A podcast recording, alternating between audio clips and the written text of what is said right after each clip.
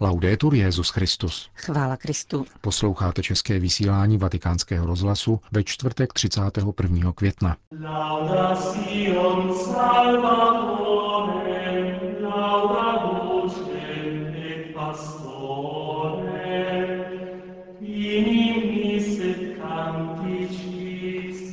Liturgii božího těla bude římský biskup sloužit tuto neděli v Ostii. Papež jmenoval apoštolského vizitátora pro farnost Medjugorje. Zamítavý postoj církve k otázce udělování kněžského svěcení ženám je nezměnitelný, píše prefekt Kongregace pro nauku víry arcibiskup Ladária. Pořadem provázejí a příjemný poslech přejí Jan Glázer a Johana Bronková.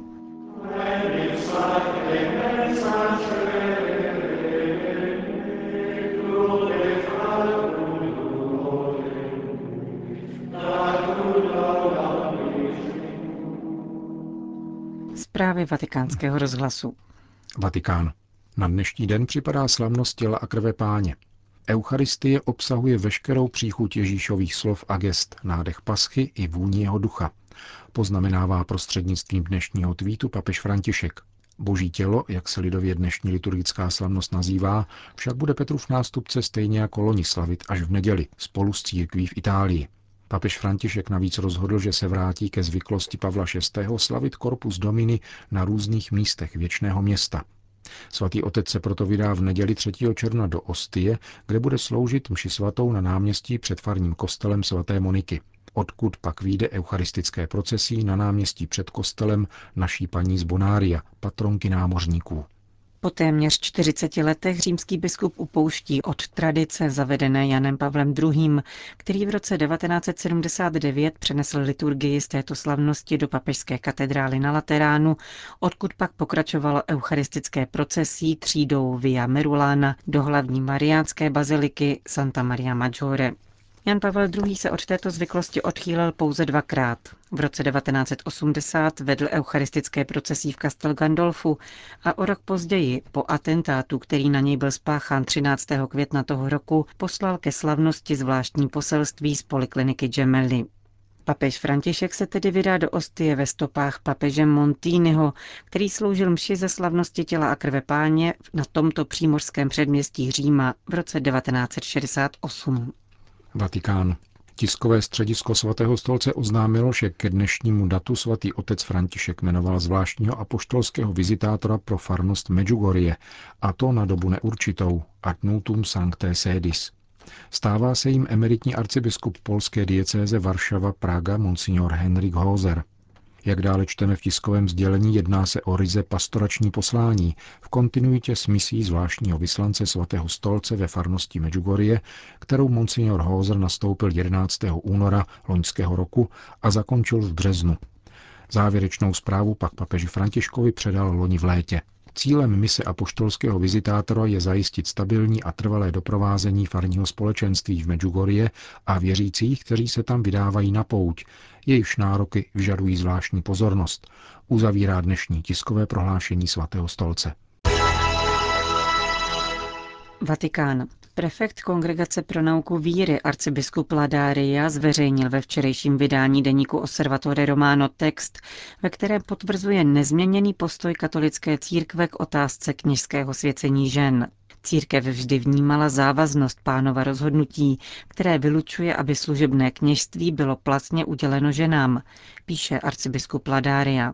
Prefekt Kongregace pro nauku víry připomíná, že diskusi na toto téma uzavřel jednou provždy Jan Pavel II. v roce 1994 v listu Ordinatio Sacerdotalis, který reagoval na svolení ke svěcení žen v anglikánském společenství s cílem rozptýlet jakoukoliv pochybnost v této velmi důležité otázce, jež se dotýká samotného božského ustanovení církve a mocí mé služby upevňovat bratry ve víře, potvrzuji, že církev nemá pravomoc udělovat ženám kněžské svěcení a že tento výrok má být považován věřícími celé církve za definitivní cituje arcibiskup Ladária dokument papeže Jana Pavla II. a dodává, že Kongregace pro nauku víry v odpovědi na pochybnost ohledně kněžského svěcení potvrdila, že jde opravdu náležející k pokladu víry.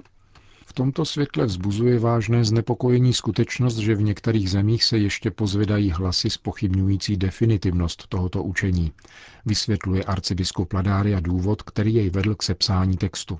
Na podporu toho, že nejde o definitivu, se argumentuje tím, že nebylo vyhlášeno ex katedra a že tedy může být změněno pozdějším rozhodnutím budoucího papeže nebo koncilu.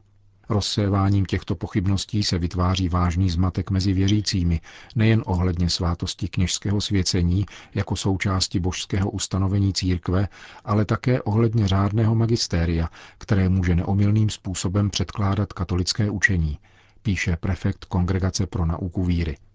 Arcibiskup Ladária vysvětluje, že nemožnost světit ženy náleží podle učení církve k samotné podstatě této svátosti – Církev nemá moc změnit tuto podstatu, neboť právě svátosti ustanovené Kristem jsou základem, od něhož odvíjí svou identitu jakožto církev. Nejde proto o záležitost pouze disciplinární, níbrž věroučnou, jelikož se týká struktury svátostí, které jsou výchozím místem setkání s Kristem a předávání víry, zdůrazňuje arcibiskup Ladária. Jak dále podotýká církev, usiluje o stále hlubší porozumění této tradici, kterou nemůže změnit z poslušnosti k pánu, s přesvědčením, že vůle Ježíše Krista, který je logos, nikdy nepostrádá smysl. Kněz totiž jedná jménem Krista, ženicha církve, a skutečnost, že je mužem, je proto nezbytná k reprezentování Krista ve svátosti.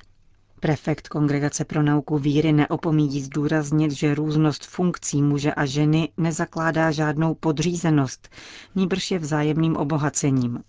Připomíná, že dokonalým obrazem církve je Maria, matka páně, která neobdržela apoštolskou službu.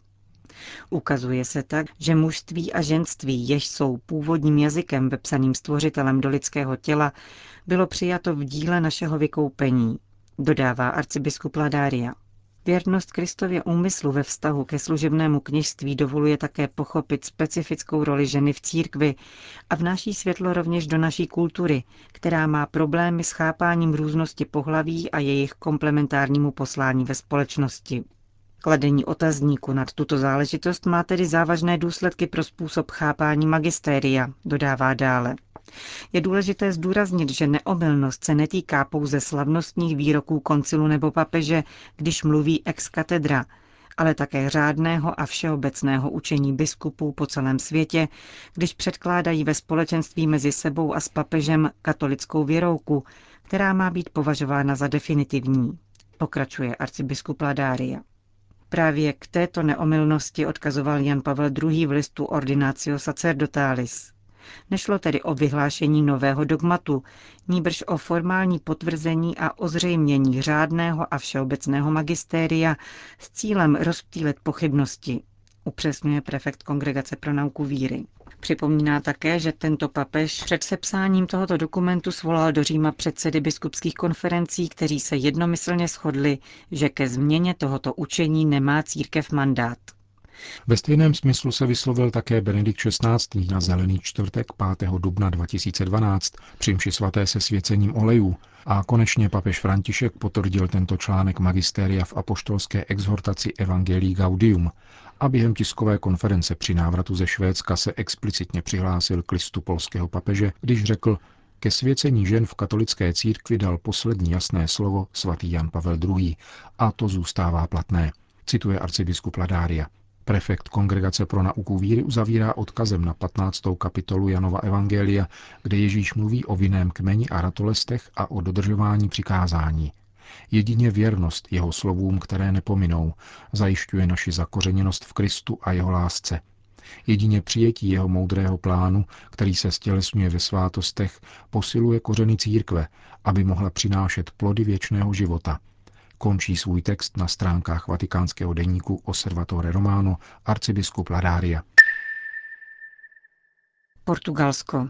Portugalský parlament zamítl čtyři návrhy zákona o legalizaci eutanázie a asistované sebevraždě, předložené vládní levicovou stranou a radikály. Místní biskupové ve zvláštním prohlášení vyjádřili uspokojení nad výsledkem hlasování, který označili za triumf života a úspěch demokracie. Návrh legalizace eutanázie neprošel parlamentem jen velmi těsně, díky poslancům, kteří se zdrželi hlasování.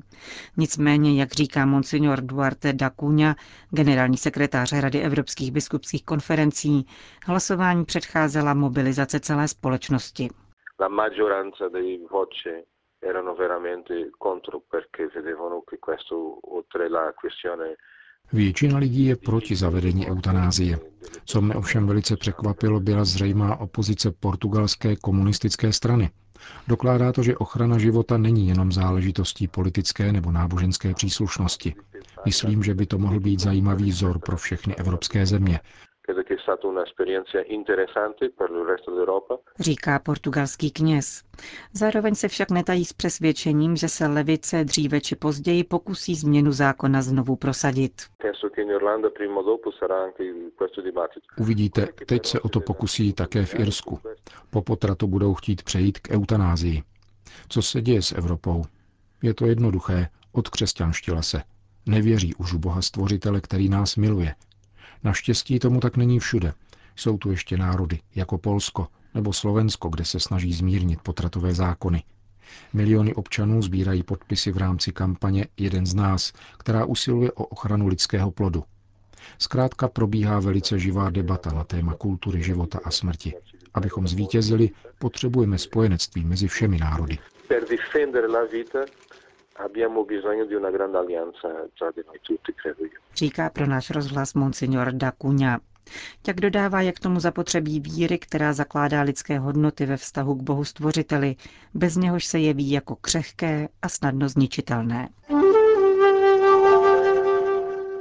Francie. Maronický patriarcha kardinál Bešára Butrus Rai usiluje o repatriaci syrských uprchlíků usazených v Libanonu. Byl to jeden z hlavních cílů jeho návštěvy ve Francii a rozhovorů s prezidentem Macronem. Patriarcha Maronické církve si všímá, že mezinárodní konference na téma Syřanů kladou důraz na jejich integraci v hostovských zemích a automaticky počítají s tím, že v nich zůstanou. Podle kardinála Raje je tento přístup pochybený. Mezinárodní společenství by mělo naléhat na jejich návrat do bezpečných regionů v Sýrii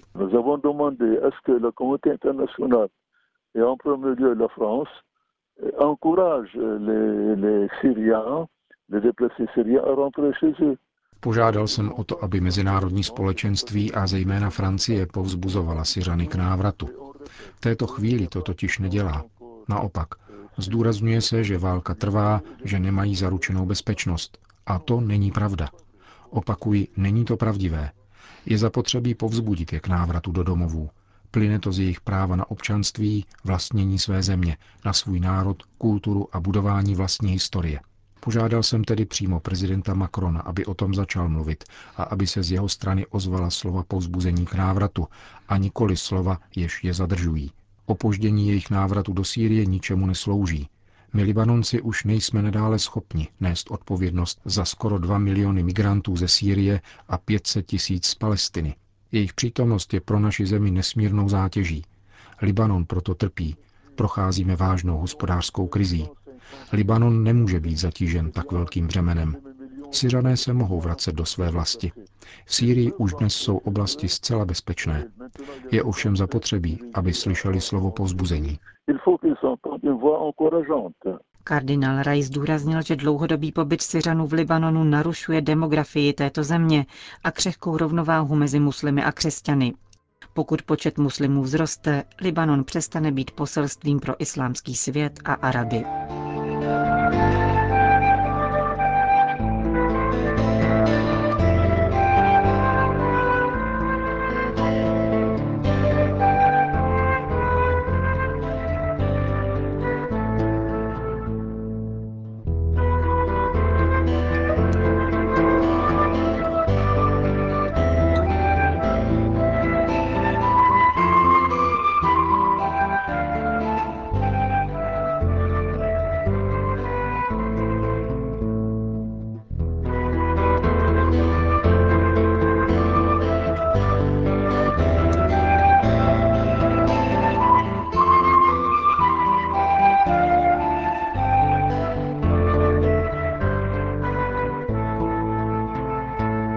Končíme české vysílání vatikánského rozhlasu. Chvála Kristu. Laudetur Jezus Christus.